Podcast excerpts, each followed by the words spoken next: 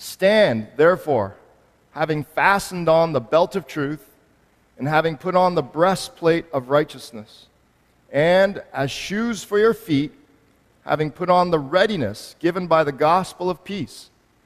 In all circumstances, take up the shield of faith with which you can extinguish all the flaming darts of the evil one, and take the helmet of salvation and the sword of the Spirit which is the Word of God. This is God's Word. Well, today I'd like to talk about the church's battle. Uh, I guess this is part two. Matt Wilkes, former elder at Trinity Grace Church, did a wonderful job two weeks ago, and I want to pick up where he left off uh, and talking about the church's battle. Uh, and so, if you're a Christ follower, I hope you get a clear picture of first what is the battle uh, why we're called to have this mindset of battle and how. How we battle, meaning what, what's the armor of God that He gives us to fight this battle. I want to begin then by just saying jubilation and defiance. Jubilation and defiance. Now, I highlight these two words because these are two words that kept reoccurring in the headlines this past Friday as news broke, June 24th, 2022, of Roe versus Wade being overturned in the United States. If you're unfamiliar with Roe versus Wade, about 50 years ago, or I think precisely 50 years ago, uh, there was a case that went all the way up to the Supreme Court, and basically, under uh, just an anonymous uh, pseudonym, uh, Jane Roe was fighting for her right to abort a child in her womb. And long story short, she won. She won. And so it became a federally, constitutionally protected right for women uh, in the United States these past 50 years. And since then, there's been just legal means and license to uh, abort, and just matter of factly, from a Christian standpoint, to murder, to murder countless millions of unborn living uh, souls and bodies. Now, of course, let me make a quick um, just side qualification. I've been in pastoral ministry long enough that there are real stories of real situations, uh, even as the law uh, allows for and speaks of, and the people who do deep thinking of these things, of certain situations where it's not so black and white. I understand that. And that's a topic for another day. But predominantly, where the tone, the attitude, the motive behind uh, these abortions is the convenience and the comfort of trying to avoid the, the burden of this child. This has been going on for 50 years. And so, as Christ followers, just matter of factly and, and point blank, we rejoice. There should be a rejoicing in our hearts at this overturn that in society, in culture, in a major player in the global world, that there is this overturn. From our Christian worldview, we should also believe that this is the result of God mercifully answering five decades of persistent prayer. Of course, the Christian as well, we have to search our own heart and motives and what's our true agenda, but find fighting for whatever agenda and cause. And so, certainly, we can, uh, even as Christians, have the wrong motives and approach to fighting abortion and so forth.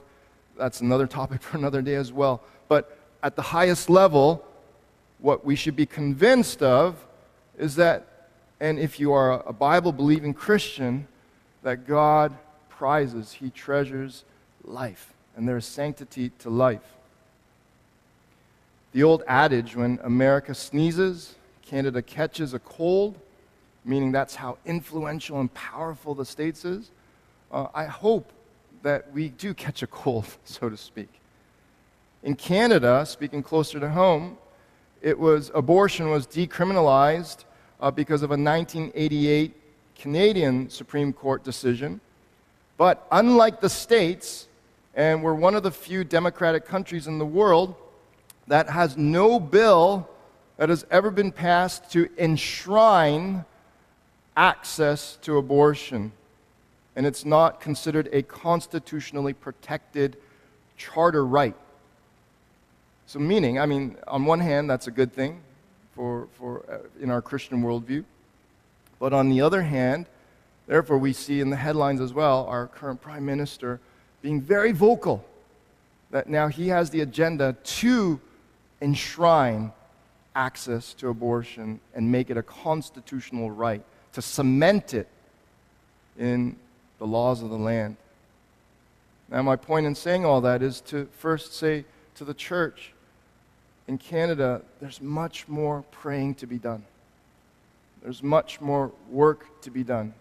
Of course, again, we need to, as Scripture calls us in our witness, to be gentle, to be full of grace in the way we approach this fight, and to see the, the, the, the project from the womb to the tomb, all of life, not just pigeonholing ourselves and making this this one um, soapbox issue, so to speak. Now, to just convince us, again, biblically, for me, one of the most, and I was um, happy to return to this passage this week in light of um, to my own time with God, in light of Friday's news. And what convinces me the most that what's going on in the womb is truly life is Luke's Gospel, chapter 1. In those days, Mary arose. This is after the angel uh, pronounced to her that she would become a child supernaturally and that this child would be Jesus, the Messiah, the Savior. And so Mary arose and went with haste into the hill country to a town in Judah, and she entered the house of Zechariah, her brother in law, or, sorry, her cousin in law, and greeted Elizabeth, uh, her cousin. And when Elizabeth heard the greeting of Mary, so Elizabeth was pregnant and ahead in her pregnancy with John the Baptist. And when Elizabeth heard the greeting of Mary, the baby leaped in her womb. So here's the Bible saying black and white. That baby, we don't know what trimester it was, probably around the second, if we had to guess, but it leapt, it knew.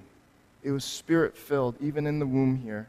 And as, as Elizabeth w- was filled with the Holy Spirit, and she exclaimed with a loud cry, Blessed are you among women, and blessed is the fruit of your womb. And why is this granted to me that the mother of my Lord?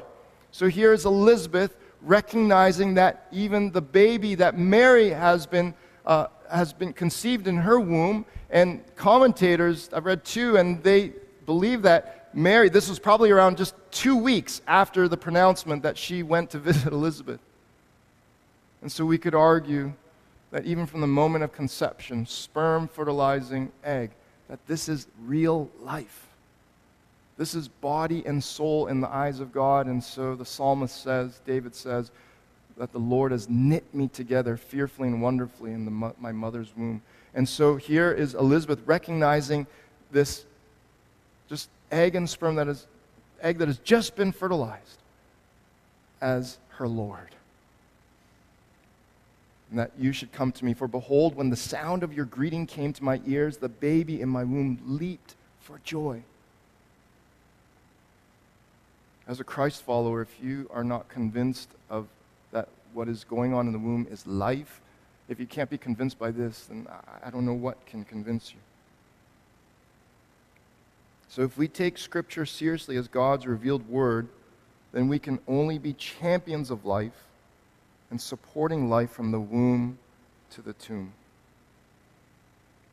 Now, here's my real point in this introduction, and it comes down to this question, and I'm using what's been happening historically down south as an, a real life example of the main message today, which is spiritual battle.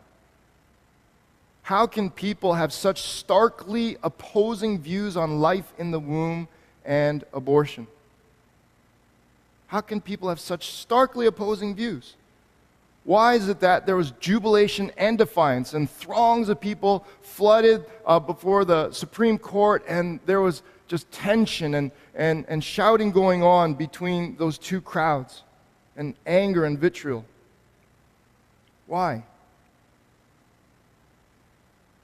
And I want to offer you three quick metaphors or analogies of, of why people can have such starkly opposing views. First, it comes down to your lens in life. All of us have a lens. All of us have metaphorical glasses on, so to speak, that are colored a certain way, that are, you know, certain focus and so forth, and it makes you look out on the world a certain way. And so, with this specific issue of life in the womb versus abortion, either A, abortionists, they don't believe that there is real life in the womb, that it's just tissue, or they do believe that there is life in the womb, and I think a lot of them still do because when you hear stories, and one uh, woman just uh, about 20 years ago that I became friends with and shared very transparently and vulnerably of her abortion, just the deep brokenness and sadness and regret. And so she believed there is life in the womb, but she succumbed to just whatever forces, economic forces, and so forth that were going on in her life. And so, meaning they do believe that there's life in the womb, but the life and choice, and if we're honest, more often than not, out of the convenience or, or the autonomy of the woman wanting to live for her own agenda is more important than the helpless life in that womb. Now, again, I, am not trying to make this sermon about abortion. We are going to get to the text and the bigger topic of spiritual battle, but I don't often naturally get an opportunity to address abortion from just the flow of Scripture. And so, just a, just a few more thoughts on life in the womb versus abortion. One article I read, it was explaining that some main factors when it comes to this tension of life in the womb, protecting life in the womb versus those who are fighting for abortion. Uh, a, that it's about, if we're going to really fight this and solve this holistically, it's about fighting poverty. Because often economic pressures tend to force women to get abortions. It's about healthcare law and policies because, at least as the states, as a case study has shown, uh, if there are free abor- abortions available through healthcare, then statistics show that abortions increase. Because if it's free and available, then people will take it. That's just human nature. And of course, it comes down to wrestling with laws that speak to the sanctity of life in the womb, the realness of life in the womb, versus not. But what the article failed to mention, but what Ephesians so beautifully and poignantly teaches us, if we're going to engage in the spiritual battle of life holistically, Ephesians, Paul takes time, he takes pains to teach us how to do family, how to do marriage as Christ followers with God's grace, with his redemption. And so this article failed to, the, to mention the need to strengthen families, marriages, for boys and girls, young boys and girls who are taught and mentored and loved to grow up into responsible, loving men and women who can keep long term commitments. And so enter the gospel of Jesus Christ and the Bible. It is not only the lens, but when it comes to the whole debate between uh, life in the womb versus abortion, another metaphor that has helped me through, through my life is this whole notion of roots and fruits the, the roots, if your roots are, it's just tissue, then of course you're going to think it's inconsequential to, for, to abort. If you don't believe in God and that we are created in the image of God, that there is deep sanctity to life, and that God Himself is knitting every child in the womb, then of course it's easy for you to conclude what's the big deal with abortions and we should care about rights of people who are actually living. And so, a third metaphor story, a book. Each of us are either writing our own story, letting culture be our author, we are being our self authors, someone else is, is authoring our lives, and we're trying to frame life and pursue happiness, find happiness in the way we know it, but what the gospel says enter gospel, Jesus, and the Bible. No, there's only one ultimately true and eternal story. It is the story of all stories that makes sense of all the brokenness of this life and is the one true story that gives true hope for redemption beyond this life. And so enter uh, the gospel and Jesus. The world says, in reaction to even all the leaders of all the great nations tweet, twittering and uh, tweeting and so forth, that the States has gone backwards. But again, that's all relative to your lens, to the roots and fruits that you see to make sense of life, or the story that you are writing. Because according to the Bible, actually, at the fall, that's when we actually went backwards. And from a Christian worldview, no, now with this historic overturn, we are actually moving forward back to the vision of life that God has for us. And so it's all relative to your lens, to the story that you believe is the story, to the roots and fruits that you believe in. And so, from a Christian worldview, Christian lens, Christian story, the world, in trying to move forward, quote unquote, is really only moving backwards. But as we experience more and more of God's grace and as we fight this good fight, this spiritual battle, we're actually moving forward back to the vision for life that God meant for us. And now it's available to us again in Christ. Therefore, the Christ following life is a spiritual battle until he calls us home. I want to say it clearly, and I hope if it's the first time that it'll cement in your outlook on life, your lens, your roots and fruits, your story. Christian, your life is a battle. From now till Christ calls us home, your life is a battle. And that needs to be permanently there as an outlook. Of course, we need the Spirit's help because we need to put that in balance and tension with all the other calls. Like, how do we fight? We're, we're not like, you know, Attila the Hun just barbarically slashing our swords everywhere and killing everyone in front of us and leaving a trail of blood. No, our, the kind of soldiers we're called to be are gentle, full of humility with the Spirit of Christ, and yet courageous and clearly engaging the world around us, becoming sharper and sharper in our ability to engage that world. But nevertheless, we need to have this outlook that the Christ following life is a spiritual battle.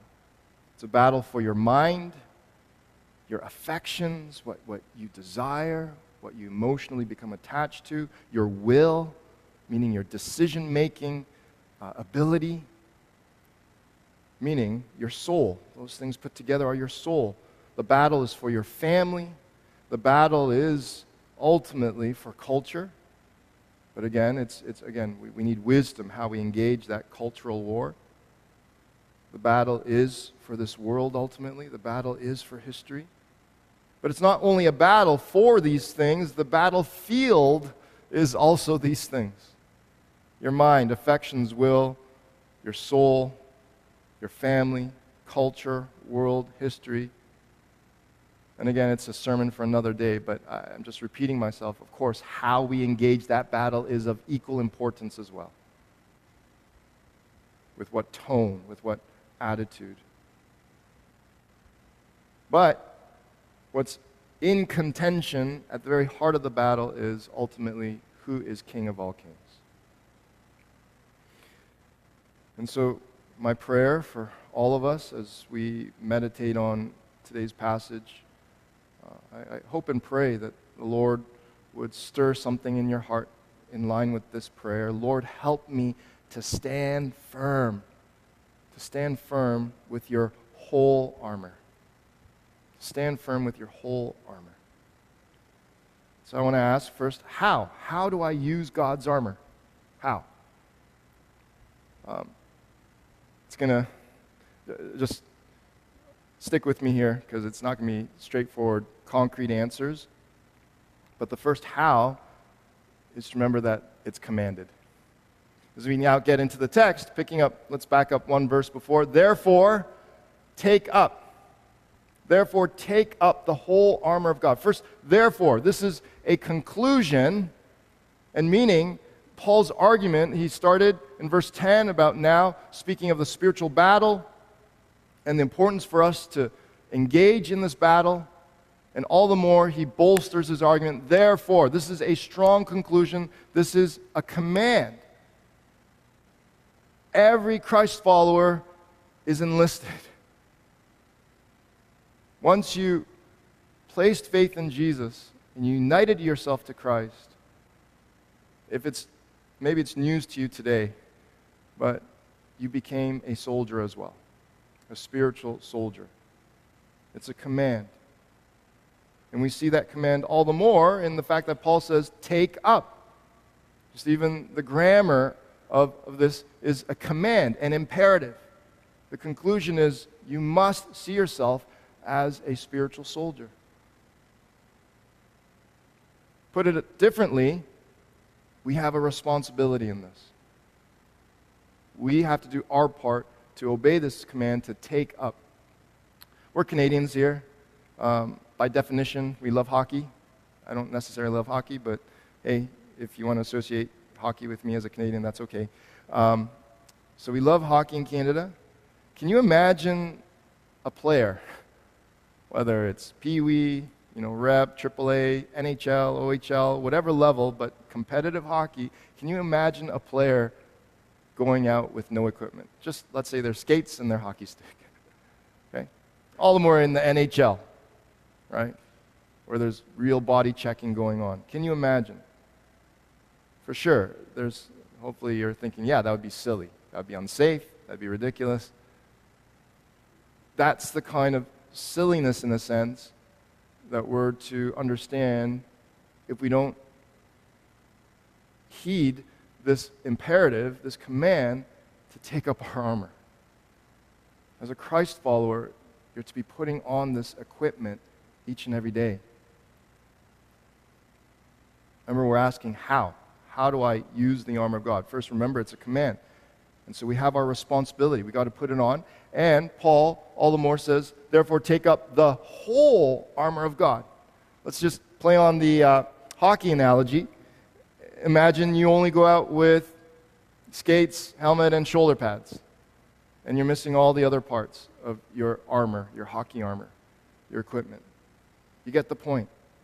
And all the more here, we're not just to take up certain parts of the armor. For example, we'll get into it later, but there's the belt of truth. Some of us, we love truth. We're all about doctrine, and, and we'd have this giant, you know, belt, and that's it. But we lack all the other parts of the armor. For example, the breastplate of righteousness to, keep our hearts tender and protected from guilt and shame, and realizing that others need to be protected from guilt and shame, their hearts being freed in the righteousness of Christ. So we need the whole armor. And so we this is a lifelong journey and God's grace is abundant more than abundant for us to be maturing into this. So I don't mean to discourage anyone or to make you feel, um, you know, beat up that you don't have the whole armor on each and every day yet. But this is what we need to mature toward, to have this whole armor of God on. Okay? Now, then, I want to ask, why? Why do I need God's armor? Now, the world, they they get it. Because they're living still under that first covenant of works, and built into the covenant works is the desire to perform, the desire to actualize and become everything and to win the prize. The ultimate prize being eternal life, and we're still grasping for that as we don't want to die early. We want to extend our lives. We want to be healthy, beautiful, young as long as we can be. We want to be secure. And so eh, the world gets it. And so, a little quote from pop culture. We have some Rocky fans here. This Rocky Balboa. Every champion was once a contender that refused to give up.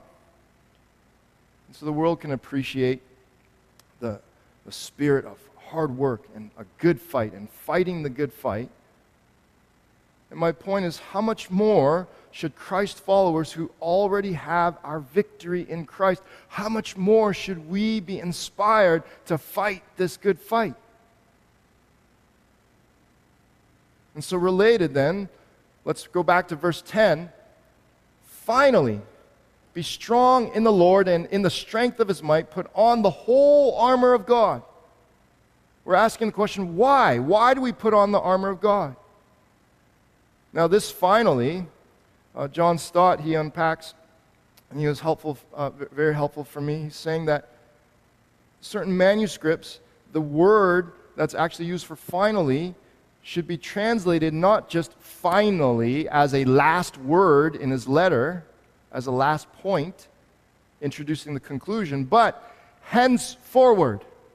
So we could paraphrase this henceforward, from this point on, as you became a Christ follower until he calls you home. That's why today's prayer is Lord, help me to stand firm in your whole armor until you call me home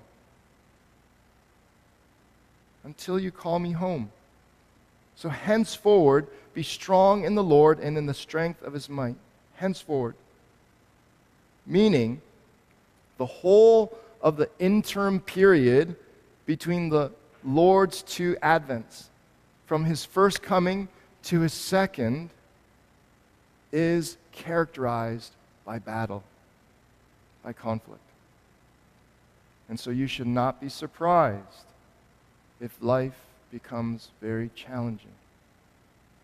First, at the personal level, as you're trying to mature and, and, and you're just waging war against your own desires and, and trying to grow into the character of Christ, to relationships around you, to more broadly the culture and the tension we feel of trying to follow Christ and his morals, his ethics, because of his grace in a world that rejects God and all his ways. We should not be surprised. So I love how John Stott puts it. And I hope this quote actually becomes a comfort to you because it became a comfort to me because it made me feel normal in a good way.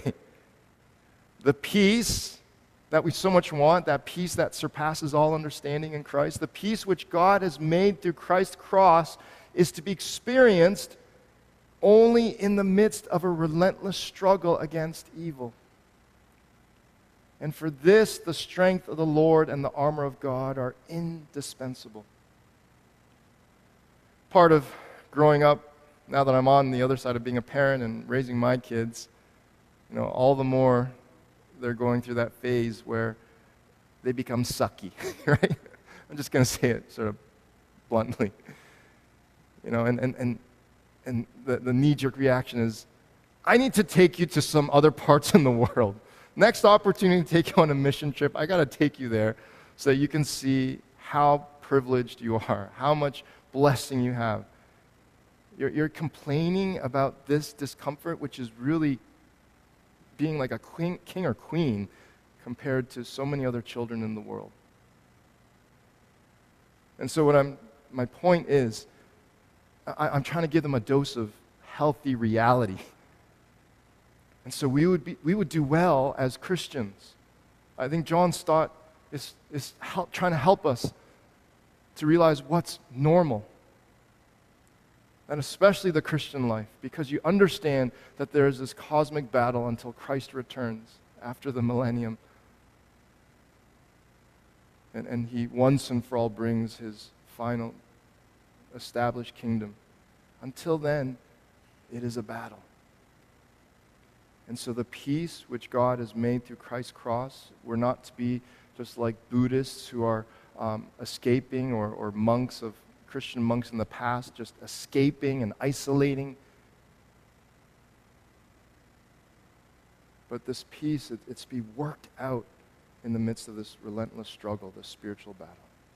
Okay? And that's why all the more the armor of God, I agree with John Stott, is indispensable. Now, John Stott, that's not just John Stott's thought. He's reflecting on Paul's words, inspired by the Spirit. Therefore, take up the whole armor of God. Why? Here's the why. That you may be able to withstand in the evil day. And this is still the evil day, according to this biblical category. And having done all, looking to the end, the perseverance of the saints to stand firm.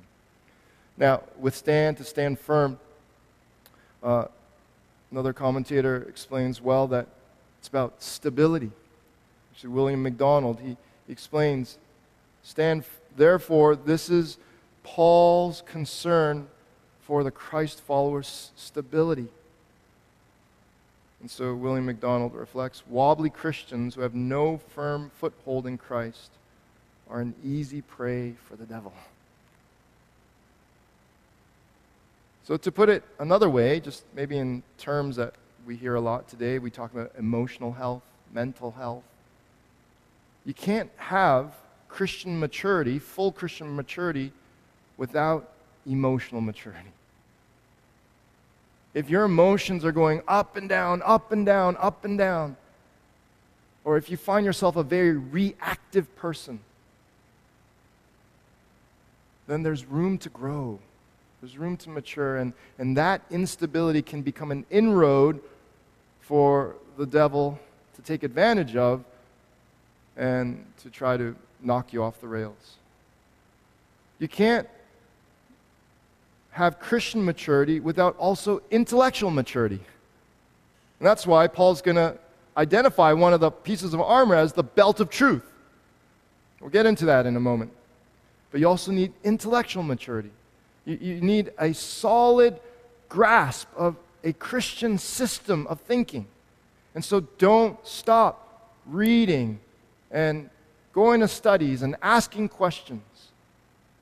You need to have a clear system, and that's why in the church in church history we have something called systematic theology. Of course, the best systematic theology is most directly based on God's word, and a good systematic theologian will um, you'll, you'll recognize, hopefully, you'll see, okay, they're really trying to string scripture together, not just their own ideas and philosophies. But the point is, you can't have Christian maturity without also intellectual maturity. And you can't have Christian maturity without decision making maturity of the will.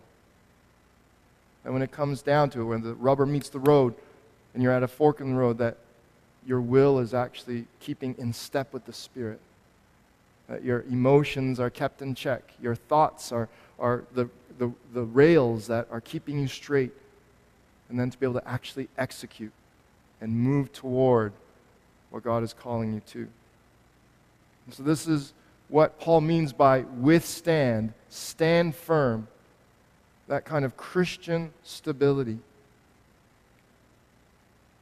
I love what William Gurnall, Gurnall says, a Puritan pastor from 1655 In heaven we shall appear not in armor, but in robes of glory.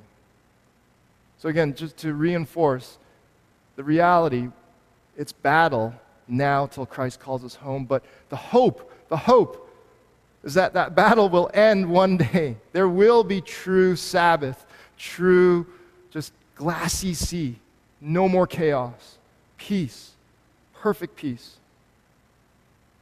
In heaven, in the new creation, no more armor, but robes of glory. But here, now on earth, they are to be worn night and day. We must walk, work, and sleep in them, or else we are not true soldiers of Christ, the whole armor. And so, William Gurnall, I'm sure, thinking of even Jesus and his words to especially uh, the three in the garden. Could you not stay awake for an hour with me and pray? The saint's sleeping time is Satan's tempting time. So be alert. Stay awake. Put on the whole armor. Make that a prayer. Lord, help me to mature and continuing to be stable, to grow in stability emotionally, intellectually, in my decision making with the whole armor of God. So finally, let's unpack what? What is God's armor? Now, I want to give thanks to Matt Wilkes in his prep for his sermon, he came across this uh, humorous but insightful quote. And he said, Albert, you should use this when you unpack the armor. And uh, from an article by J.D. Peabody, first, what God's armor is not. So, J.D. Peabody, in his article, reflecting, I have multiple options I go to regularly when I'm in self preservation mode. I call it the armor of me, which includes the belt of denial, the breastplate of humor, feet ready with a plan of escape, the shield of perfectionism, the helmet of avoidance, and the sword of blame. Oh, how many of us are guilty of all these armor of me? My armor has many additional elements God doesn't offer, such as the shoulder pads of delusion the face mask of people pleasing, and the shin guards of distraction. First, are, are you guilty of the armor of me? If you are, let's repent. Let's, let's change our minds and let's admit God, yeah, I don't, I admit it. This is wrong. This is not what is going to help me fight the good fight that you call me to. I don't want to fight like the world. I don't want to fight the same fight as the world. So, what is the armor of God?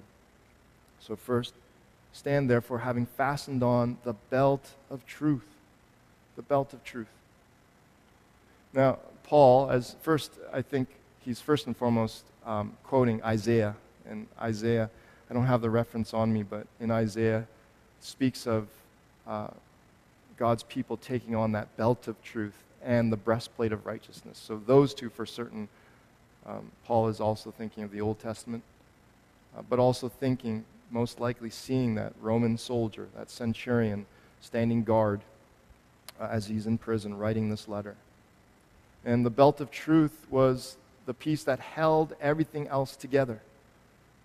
And so, metaphorically, this makes sense. You need that clear, solid, robust system of Christian gospel truth, a systematic theology, if you will that brings the whole Bible together. I mean, the, the simplest, for starters, Jesus. That's the truest systematic theology. And how can I say that? Because Jesus himself, uh, those disciples on the road to Emmaus, he speaks to them, he explains from the law to the prophets to the Psalms, and tying it all together. The system is that it all points to him. So that's a good place to start, a reliable place to start. In fact, the only place to start but it holds it all together. Now, let me try to convince you of the practical importance of this. Uh, as I was reading another article, just commentating on, uh, commenting on uh, the events that happened on Friday down south, um, what came to my attention that more and more in the front yards of America, you'll see these signs just hammered into the, the front yard, and it's the secular creed of America. And it says the words are this In this house, we believe that black lives matter, love is love, women's rights are human rights, uh, and some also include that gay rights are human rights. We are all immigrants. Diversity makes us stronger. Now, on initial listening, just surface glance, some of that actually sounds really Christian and really beautiful and true. So there are two problems with this secular creed. First, it sounds Christian. Because certainly Christ died on the cross, as we sang, for an inheritance of all nations. And there's diversity. There's meant to be a true diversity in the church. Certainly, love is important. And, but here it says, love is love, meaning you define love as you define love, not that God Himself in Christ, according to His holiness and righteousness is love. We are all immigrants. That's true. Peter says, the Christian, you need to understand you're an alien, you're a sojourner just passing through this earth.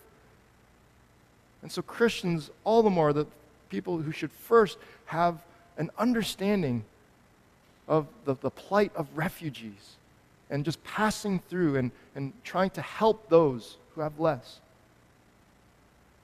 But you see, the, The problem is that it, it, it just sounds Christian, and ultimately it's not anchored, it's not tied together with the belt of God's ultimate absolute truth in Christ. And so, a second problem with that secular creed is that secularists forget that the modern values and that they esteem are actually, in the flow of history, they're all fruits of the roots of Western civilization being built on Christianity. And even non Christian historians will attest to as much.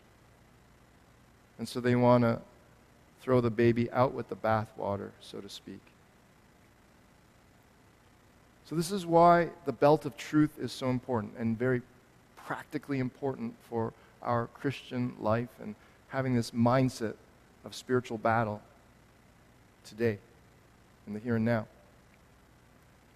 And now, having put on the breastplate of righteousness, of course, that piece of armor, uh, either a really thick, um, dried out piece of hide or an actual uh, blacksmith uh, hammered out piece of uh, metal guarding the internal organs, but especially the heart. And this metaphorically is beautiful for the Christian because as we think of the heart now spiritually, not the physical heart, but your soul, how does the soul get attacked the most by the accuser and his flaming darts?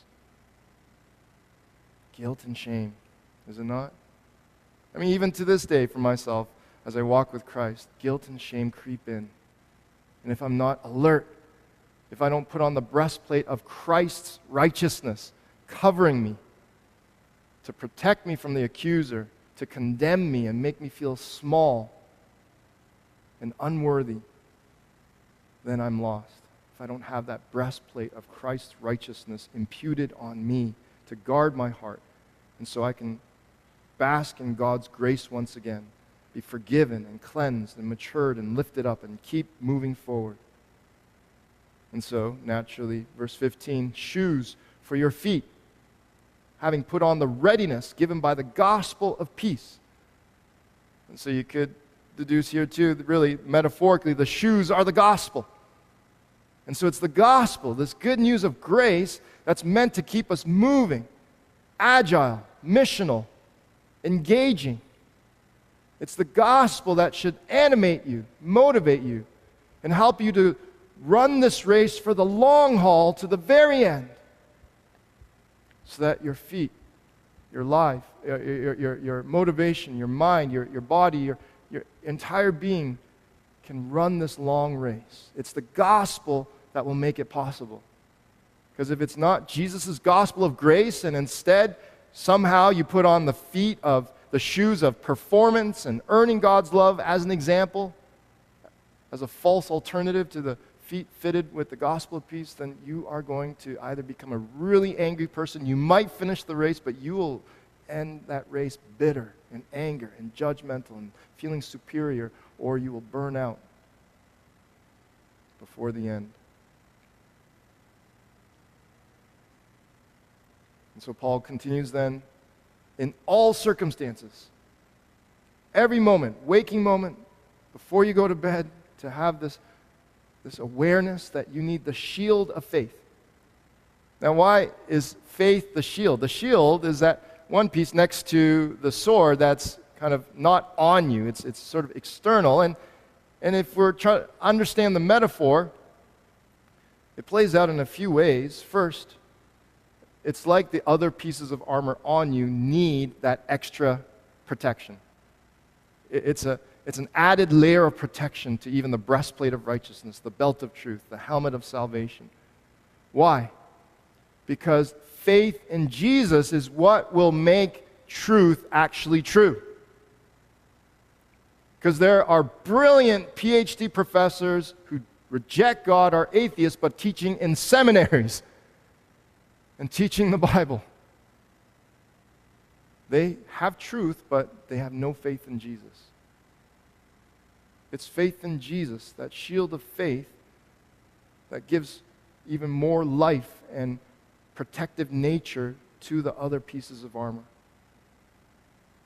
And so, always faith. It's faith that will faith in Christ that will make that sense of righteousness, God's righteousness, on, over your heart viable and truly extinguishing the flaming darts of guilt and shame that the enemy throws or shoots at you. And so we need, in all circumstances, the shield of faith and the helmet of salvation. The helmet of salvation is guards the mind, guards your thoughts. And so, really speaking metaphorically to a worldview, that lens, that story through which you look out onto the world. And so, our worldview is to predominantly be framed as a journey towards salvation. As Scripture says, working out our salvation, and that we will receive that final fruit of our salvation on that final day. Yes, you were saved in the past, and that was done, and your status is permanently changed, but now we work it out until Christ calls us home. And then we'll receive the fullness of what was accomplished in the past. And so we're to guard that outlook, that the predominant, one of the important predominant lenses and outlooks on life for the Christ followers that we're working out our salvation. Keep that on the forefront of our minds, and that will naturally protect even an eternal perspective. To, to keep that perspective that this life isn't everything, as you have that helmet of salvation. And finally, the sword of the Spirit, which is the Word of God. I love um, what Paul writes in another letter 2 Corinthians 10. For the weapons of our warfare are not of the flesh, but have divine power to destroy strongholds. And he further defines strongholds in verse 5 we destroy. What are strongholds? We destroy arguments and every lofty opinion raised against the knowledge of God and take every thought captive to obey Christ. And so the real battle is for people's worldviews, for people's stories, the story through which they choose to see their life. It really comes down to stories, come down, come, comes down to, to arguments and reasons and ideas being strung together. And so the sword of the Spirit is, is what we need the story of God. The sword of, sword, sword of the Spirit is, is the Word of God. It's meaning the knowledge of God, the story of God. And so to come back to where we started, June 24th, 2022, as an example just how this spiritual battle partly plays out. Partly plays out in real life real time. Now, interestingly, I, I, I don't know if this was planned or not, but in the church calendar, do you know what June 24th is? In church history, the church fathers um, sought to it that June 24th is actually John the Baptist Day. And just interesting, it's just an interesting coincidence that John the Baptist, who in the womb recognized Jesus the Messiah, in the womb, that on that same day that there's this overturn, and we can't minimize the significance of this globally in history, and hopefully there will be good ripple effects. Just continue to move people to considering the story of God and life through God's eyes. But it's interesting that those two things line up on that day. Who is John the Baptist? He was also someone who fought that good fight. He was the one that was prophesied by Malachi to turn hearts of fathers back to children and children back to fathers, meaning families would be strengthened. Why and how? Because of the gospel, because of grace making its way and invading and and redeeming families. So, all this to say, hopefully, to encourage you, to inspire you. Don't give up in living out your calling to fight this good fight as a Christ follower. Stand firm with the whole armor until he calls you home. So Martin Luther, he writes in his hymn, A Mighty Fortress is, is our God. That word above all earthly powers. No thanks to them does the word abideth. The Spirit and the gifts are ours through him who with us sides. Let goods and kindred go, this mortal life also. The body they may kill, but God's truth abides still. His kingdom is forever. And so, if your heart agrees with this prayer with me, would you just say this prayer with me? Let's read this prayer together. Lord, help me to stand firm with your whole armor.